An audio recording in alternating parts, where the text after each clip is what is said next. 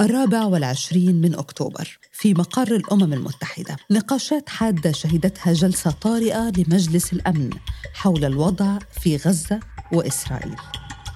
اللي حصل وحين ألقى الأمين العام للأمم المتحدة أنطونيو غوتيريش كلمته أدان في البداية هجوم حماس على إسرائيل ووصفه بالهجوم المروع وغير المبرر إلا أن غوتيريش مباشرة بعدها اعتبر هجوم حماس هذا لم يأتي من فراغ حين أشار إلى أن الفلسطينيين عانوا على مدى 56 عاما. خلال الإعداد لهذا البودكاست تابع الزميل عبد العالي الزهار أطوار هذا الاجتماع والسجال الذي حصل بين غوتيريش وممثلي إسرائيل. رد فعل وزير الخارجية الإسرائيلي إيلي كوهين كان حادا تجاه غوتيريس حيث قال إن الأطفال في إسرائيل شهدوا رعبا خلال هجوم حماس وأن الرد المناسب على الهجوم هو تدمير حماس ليس هذا فقط بل حتى مندوب إسرائيل بالأمم المتحدة جلعاد أردان دعا الأمين العام للأمم المتحدة إلى تقديم استقالته بسبب هذا الخطاب The UN is failing and you, Mr. Secretary General, have lost all morality and impartiality. And I think that the Secretary General must resign. لكن سرعان ما جاء رد الأمين العام للأمم المتحدة معربا عن صدمته مما وصفه بإساءة تفسير بيانه بشأن الحرب على غزة على أنه تبرير لأفعال حماس الرفض الإسرائيلي قوبل بدعم من دول مثل ألمانيا بينما دعمت إسبانيا والبرتغال الأمين العام للأمم المتحدة أما جامعة الدول العربية فقالت إن تصريحات غوتيريس جاءت معبرة عن القانون الدولي والقانون الدولي الإنساني. كلمة الأمين العام للأمم المتحدة تضمنت أيضاً إشارة إلى انتهاكات للقانون الدولي الإنساني في غزة مؤكدا أن أي طرف في الصراع المسلح ليس فوق هذا القانون. وهو ما يستدعي الآن طرح سؤال كيف يتم تحديد وتعريف الانتهاكات خلال الحرب. وهل للحرب قواعد؟ ومتى ومن يحاسب الأطراف المتحاربة ان ارتكبت جرائم حرب؟ أنا يسرى أمين وهذا بودكاست زوايا من سوا بودكاست. هذه ليست المرة الأولى التي يتم فيها طرح تهم ارتكاب جرائم حرب خلال الصراع بين إسرائيل والفلسطينيين. قبل هجوم حماس في السابع من أكتوبر وتحديداً العام الماضي كانت هناك جولة أخرى داخل أروقة الأمم المتحدة حول نفس الموضوع مزق السفير الإسرائيلي لدى الأمم المتحدة جلعاد أردان خلال جلسة للجمعية العامة تقرير مجلس حقوق الإنسان لإدانته إسرائيل بانتهاكات ضد الفلسطينيين And that is exactly how we shall treat it. يعني الموضوع صعب آه، ويعني يكفي أن نقول أن هناك جرائم حرب حصلت في كثير من الدول ولكن ال الذين قدموا إلى للعدالة تحت مبدأ الجرائم الحرب وجرائم ضد الإنسانية والابادات الجماعية هم قلائل جدا عبر التاريخ الحديث. هذا الدكتور ناصر فياض أستاذ القانون الدولي من واشنطن. نتحدث معه خلال هذا البودكاست عن القانون الدولي وجرائم الحرب. دكتور ناصر بداية متى طرحت فكرة فرض قيود على النزاعات المسلحة وكيف تطورت تاريخياً؟ يعني طبعا هذا الموضوع هو يعني عميق جدا في التاريخ ولكن إذا أردت بدأ الحديث فيه من العام 1919 وفيما بعد تطور لفترة نشوء الأمم المتحدة ويعني مفهوم جرائم الحرب والجرائم الإبادة الجماعية والجرائم ضد الإنسانية اللي هي الحقيقة يعني في اختلاط فيها وطبعا بعدين صارت تتطور ضمن المحاكم الدولية اللي صارت فيما بعد ب 93 و 94 بيوغوسلافيا وبرواندا وغيرها. President Milosevic should make no mistake. The United States takes care of its own. طيب دكتور متى كانت أبرز وأشهر محاكمات جرائم الحرب والتي ربما تتذكرها الإنسانية؟ يعني آه نورنبرغ آه يوغوسلافيا رواندا يعني هذه أكبر إنجازات المئة عام السابقة إذا أردت. يعني هذه يعني أبرز المحاكمات التي نجح فيها المجتمع الدولي بسوق مجرمين إلى العدالة. ولكن بكل واحدة منهم كان إذا إذا أردت آه، كان الخاسر هو أو نظام هذه الدول الخاسر إن كان من خلال حرب أو من خلال تغيير نظام هو الذي تم سوقه إلى العدالة. كل ما هي الدول ما زالت يعني تتمتع بسيادتها والقادة الذين يتهمون ب يعني بجرائم ضد الإنسانية أو بجرائم حرب أو بجرائم إبادة جماعية حتى اليوم هناك صعوبة لتحقيق العدالة لأن هؤلاء ما زالوا يتمتعون بقوتهم ما زالوا هم على رأس الأنظمة أنظمة دولهم. بعد الحرب العالمية الثانية وعلى يد الحلفاء ظهرت الحاجة لتعريف ثلاثة مصطلحات والتفرقة بينهم جرائم الحرب والجرائم ضد الإنسانية والإبادة الجماعية. يعني يعد مصطلح جريمة الحرب آه، هو مفهوم أوسع بكثير من مفهوم الإبادة الجماعية أو الجريمة ضد الإنسانية. القتل المعاملة السيئة لأسرى الحرب والأشخاص في عرض البحار القتل والمعاملة السيئة والترحيل على شكل عمالة أو رقيق أو لأي أغراض أخرى للسكان المدنيين في الأراضي المحتلة.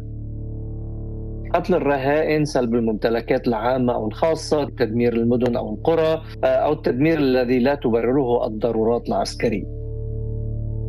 هلا هذا كان بداية في عامي 1993 و 94 في المحكمتين الخاصتان بيوغوسلافيا ورواندا.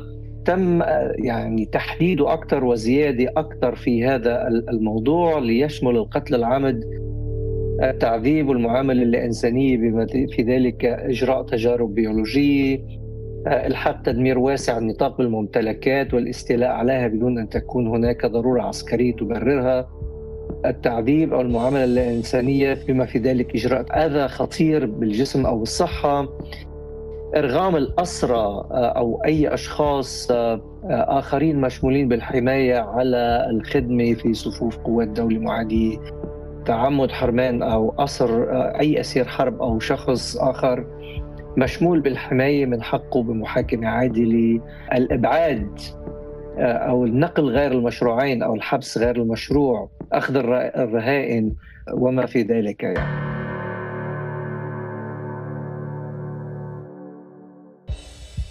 تعريف الجرائم ضد الإنسانية حصل على التوالي من قبل المحكمة الجنائية الدولية بيوغوسلافيا آه، وبرواندا بأنه يمكن وصف العمل بأنه جريمة ضد الإنسانية من خلال هجوم واسع النطاق أو ممنهج على أي مجموعة من السكان المدنيين. ويجب أن يكون الجاني على علم بهذا المفهوم. التركيز في آه، تحديد جرائم الحرب الإنسانية أكثر على تصنيف الناس كجماعات. آه، بينما جرائم الحرب آه، هو عام لأي إنسان بغض النظر عن تصنيفه كجماعات. أما بالنسبة للاباده الجماعية آه، تحدد أكثر عندما يكون هناك قتل متعمد لمجموعات كاملة إن كان في حالة السلم أو في حالة الحرب بناء على انتمائهم لعرق ولا أو لدين أو لأي انتماء آه، محدد فيها. في روما عام 1998 تم اعتماد نظام ينشئ المحكمة الجنائية الدولية ويعرف بنظام روما الأساسي للمحكمة الجنائية الدولية. فكانت تلك أول مرة تقرر فيها الدول قبول اختصاص محكمة جنائية دولية دائمة بالمقاضاة على أخطر الجرائم التي ترتكب في أراضي تلك الدول. والسؤال هنا هل وافقت الدول على الاعتراف بهذه القوانين والانضمام تحت لواء قانون دولي واحد قد يدين ممارساتهم يوما ما؟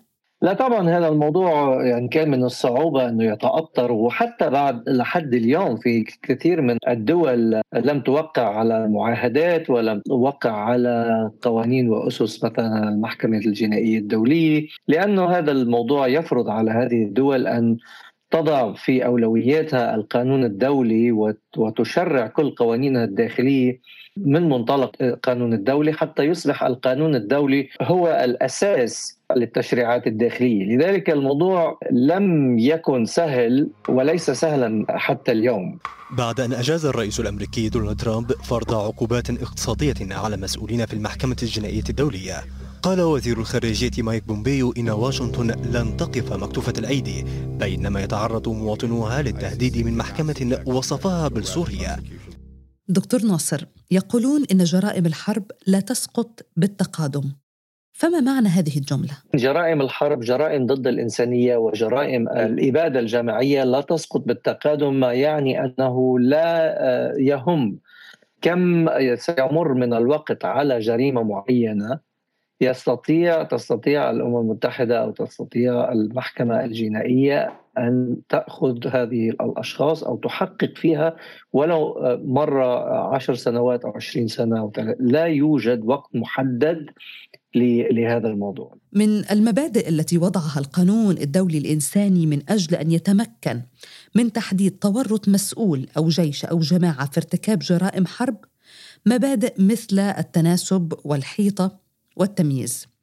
فما مدى صعوبة تطبيق هذه المبادئ على أرض الواقع وسط القتال وتصاعد وتيرة المعارك؟ فمثلا من الممكن أن يتم استهداف مدرسة أو مستشفى أو مبنى مدني بحجة أنه يأوي عناصر مسلحة أو أنه قاعدة عسكرية. فمن يحدد في هذه الحالة أن الاستهداف هنا ليس جريمة حرب؟ يعني هذا من أصعب الأمور التي إذا أردت يجري النقاش حولها في موضوع استهداف المدنيين أو تحييد المدنيين، لأن في الحروب وخاصة في حروب المناطق الصغيرة آه، يختلط المدني مع العسكري. ولكن بعض الأحيان هذه الأمور يعني تكون فاضحة جدا لأن استعمال القوة العسكرية ليس مبررا بقياس عدد الضحايا التي تحصل في الميدان. استهداف المستشفيات استهداف المدارس استهداف غيرها. يعني هذا يحضره القانون الدولي. نرى أن يتم الاستهداف استهداف هذه الأماكن في كثير من الحروب حتى في النزاع الأخير الحاصل في الأراضي الفلسطينية. دكتور إذا أردت نعود لموضوع اختلاط السياسة بالقانون كما ذكرت سابقا. من يحدد أن هذا القانون الإنساني أو قانون المحكمة الجنائية قد تم تجاوزه؟ آه، لا تستطيع أي جهة أن تقول أن القانون الدولي تم انتهاكه. يجب أن تكون لجنة محايدة طبعا واللجنة المحايدة عادة هي التي ترسل من قبل آه، الإدعاء العام الدولي من قبل المحكمة الدولية لو قلنا مثلا في هذا الموضوع فيما يخص المحكمة الجنائية الدولية. فإذا تعثر هذا الموضوع من حيث المبدأ لا يوجد أي مستند لأن لم يحدد أحد بأن بأنه حصل انتهاك لذلك هذا الموضوع من أكثر المواضيع التي يدخل فيها السياسي بالقانوني إذا فالموضوع منوط بلجنة التحقيق المرسلة دوليا لكي تقوم بالتحقيق في جرائم الحرب، لكن من ينادي بإرسال هذه اللجنة من البداية؟ من يقول أن هذه الدولة حدث فيها انتهاك للقوانين أو حدث فيها جرائم حرب؟ طبعا لا آه، تحصل التحقيقات عادة آه، خلال فترة العمليات العسكرية. عادة تحصل بعد انتهاء العمليات العسكرية وهذا مشكلة كبيرة جدا لأنه يجري طمس الكثير من هذه الجرائم بعد توقف المعارك. هذا إذا تم السماح لهذه الفرق أن تذهب ويعني تبدأ بالتحقيق على الأرض. وقد لمسنا هذا بكثير من الحروب وخاصة يعني مؤخرا في الحرب الروسية الأوكرانية. التي لحد هذا اليوم آه، تتهم أوكرانيا مثلا آه، روسيا بكثير من الجرائم ولكن آه، لم تستطع أي بعثات حتى الآن بالتحقيق. وهذا يعني سابق لأوانه الآن لأن المعارك والعمليات العسكرية ما زالت تحصل في في في غزة ولكن المشكلة الأكبر هي اولا هل سيفتح المدعي العام للمحكمة الجنائية الدولية؟ هل سيفتح تحقيق هل يقول هل سيقول أن سيفتح تحقيق في هذا الموضوع؟ وثانيا هل ستستطيع أي من الفرق أن تذهب وأن تحقق في هذا الموضوع؟ وهل سيكون مسرح ما يسمى جرائم الحرب أو الجرائم ضد الإنسانية موجودة في تلك الأثناء؟ طيب دكتور في حال قيام المحكمة الجنائية الدولية بإرسال فرق للتحقيق هل من الممكن أن يتم تصدير اتهامات للجانبين الإسرائيلي من ناحية والجانب الفلسطيني متمثل في جماعات المقاومة أو جماعة حماس من جانب آخر بانتهاك القانون الدولي الإنساني؟ ممكن ممكن طبعا يخضع لهذا الموضوع ولكن اولا دعينا نحدد أن لا تخضع الدول بل تخضع الأشخاص للمحاكمة، يعني يحدد الأشخاص المرتكبين للجرائم ضد الإنسانية أو لجرائم الحرب أو لجرائم الإبادة الجماعية. وليس الدولة كاملة وليس وليست جيش كامل وليست حكومات كاملة، لذلك هناك صعوبة كبيرة في هذا الموضوع. الشغلة الثانية أن الدولة نفسها عليها أن تسمح بأخذ آه، هذه الأشخاص المحددة إلى المحاكمة. وهذا موضوع صعب جدا آه، أيضا. وقد تم يعني مناقشة هذا الموضوع في يعني مجالات أخرى. كان عم يتعلق الموضوع بموضوع روسيا وأوكرانيا أن يعني تم آه، اتهام الرئيس بوتين عدة مرات بارتكاب جرائم ويجب أن يساق إلى التحقيق وإلى المحكمة. ولكن من سيرسل من سيقبل أي دولة ستقبل بأن يذهب رئيسها إلى المحاكمة. لذلك هذا الموضوع ليس سهلا لأن الأمم المتحدة ليس لديها سلطة على الأرض. طيب هل هذه الدول محل النزاع منضمة بالفعل للاتفاقات الدولية وتطبق عليها أحكام القانون الدولي المنظمة للنزاعات المسلحة؟ يعني بعض الاتفاقات الدولية هلا روسيا كانت يعني موقعة وانسحبت من بعض؟ المفارقة أنه من أوكرانيا كانت تطالب في في التحقيق. كانت أوكرانيا حتى هذاك الوقت لم تكن موقعة على اتفاقية المحكمة الجنائية. وطبعا بالنسبة لموضوع إسرائيل إسرائيل لم توقع على هذا الموضوع لأنه إسرائيل يعني آه، دائما آه، في الواجهة دائما متهمة في أعمال ضد المدنيين وضد الشعب الفلسطيني. يقولون إن قوانين الحروب لا تكفل حماية المدنيين من الموت. ما تعليقك؟ يعني مع الأسف الكثير من النزاعات آه، مات فيها الكثيرون وكانت جرائم فيها جرائم حرب وجرائم ضد الإنسانية وحتى جرائم إبادة جماعية ولم تجري المعاقبه عليها، طبعا يعني إذا نظرنا من هذا الموضوع سنرى أن يعني ليس هناك عدالة في المجتمع الدولي ولكن علينا أن نكون يعني منصفين أكثر أو علينا أن أن نتطلع إلى المستقبل والتطور الذي يحصل في هذا الميدان. لأنه إذا إذا يعني عدنا في التاريخ إلى 1919 وما قبل 1919 وإذا نظرنا اليوم يعني التراكم التطورات التي تحصل في مجال حماية المدنيين ومعاقبة آه، المجرمين في الجرائم الحرب ضد الإنسانية والإبادة الجماعية نرى أن هناك تطور كبير ليس كافيا طبعا. وطبعا ما زال السياسي يدخل فيه وبشكل بقوة وبشكل كبير جدا. آه، ولكن التطور الذي حصل في خلال المئة عام السابقة تجعلنا نكون يعني متفائلين بعض الشيء أن الإنسانية تتطور نحو حماية المدنيين وحماية الناس تحت الاحتلال. آه، ولكن بالوقت نفسه هناك الكثير الذي يجب آه، فعله لتطوير هذه المنظومة لتستطيع حماية عدد أكبر من المدنيين ومن الشعوب تحت الاحتلال وبالوقت نفسه يعني كمان لسوق المجرمين في هذه الجرائم الكبيرة ضد ضد الإنسانية إلى العداله. كان هذا بودكاست زوايا من سوا بودكاست. إعداد وكتابة يسرى أمين شارك في الإعداد عبد العالي الزهار مكساج ميراس عريان إشراف البودكاست محمد فاروق عبد الرحمن وأنا يسرى أمين. إذا أعجبكم ما نقدمه الرجاء الاشتراك وتقييم الحلقات على منصات الاستماع للبودكاست وأرسلوا لنا تعليقاتكم واقتراحاتكم على منصات التواصل الاجتماعي. نلتقي في موضوع جديد في بودكاست زوايا هذا الأسبوع.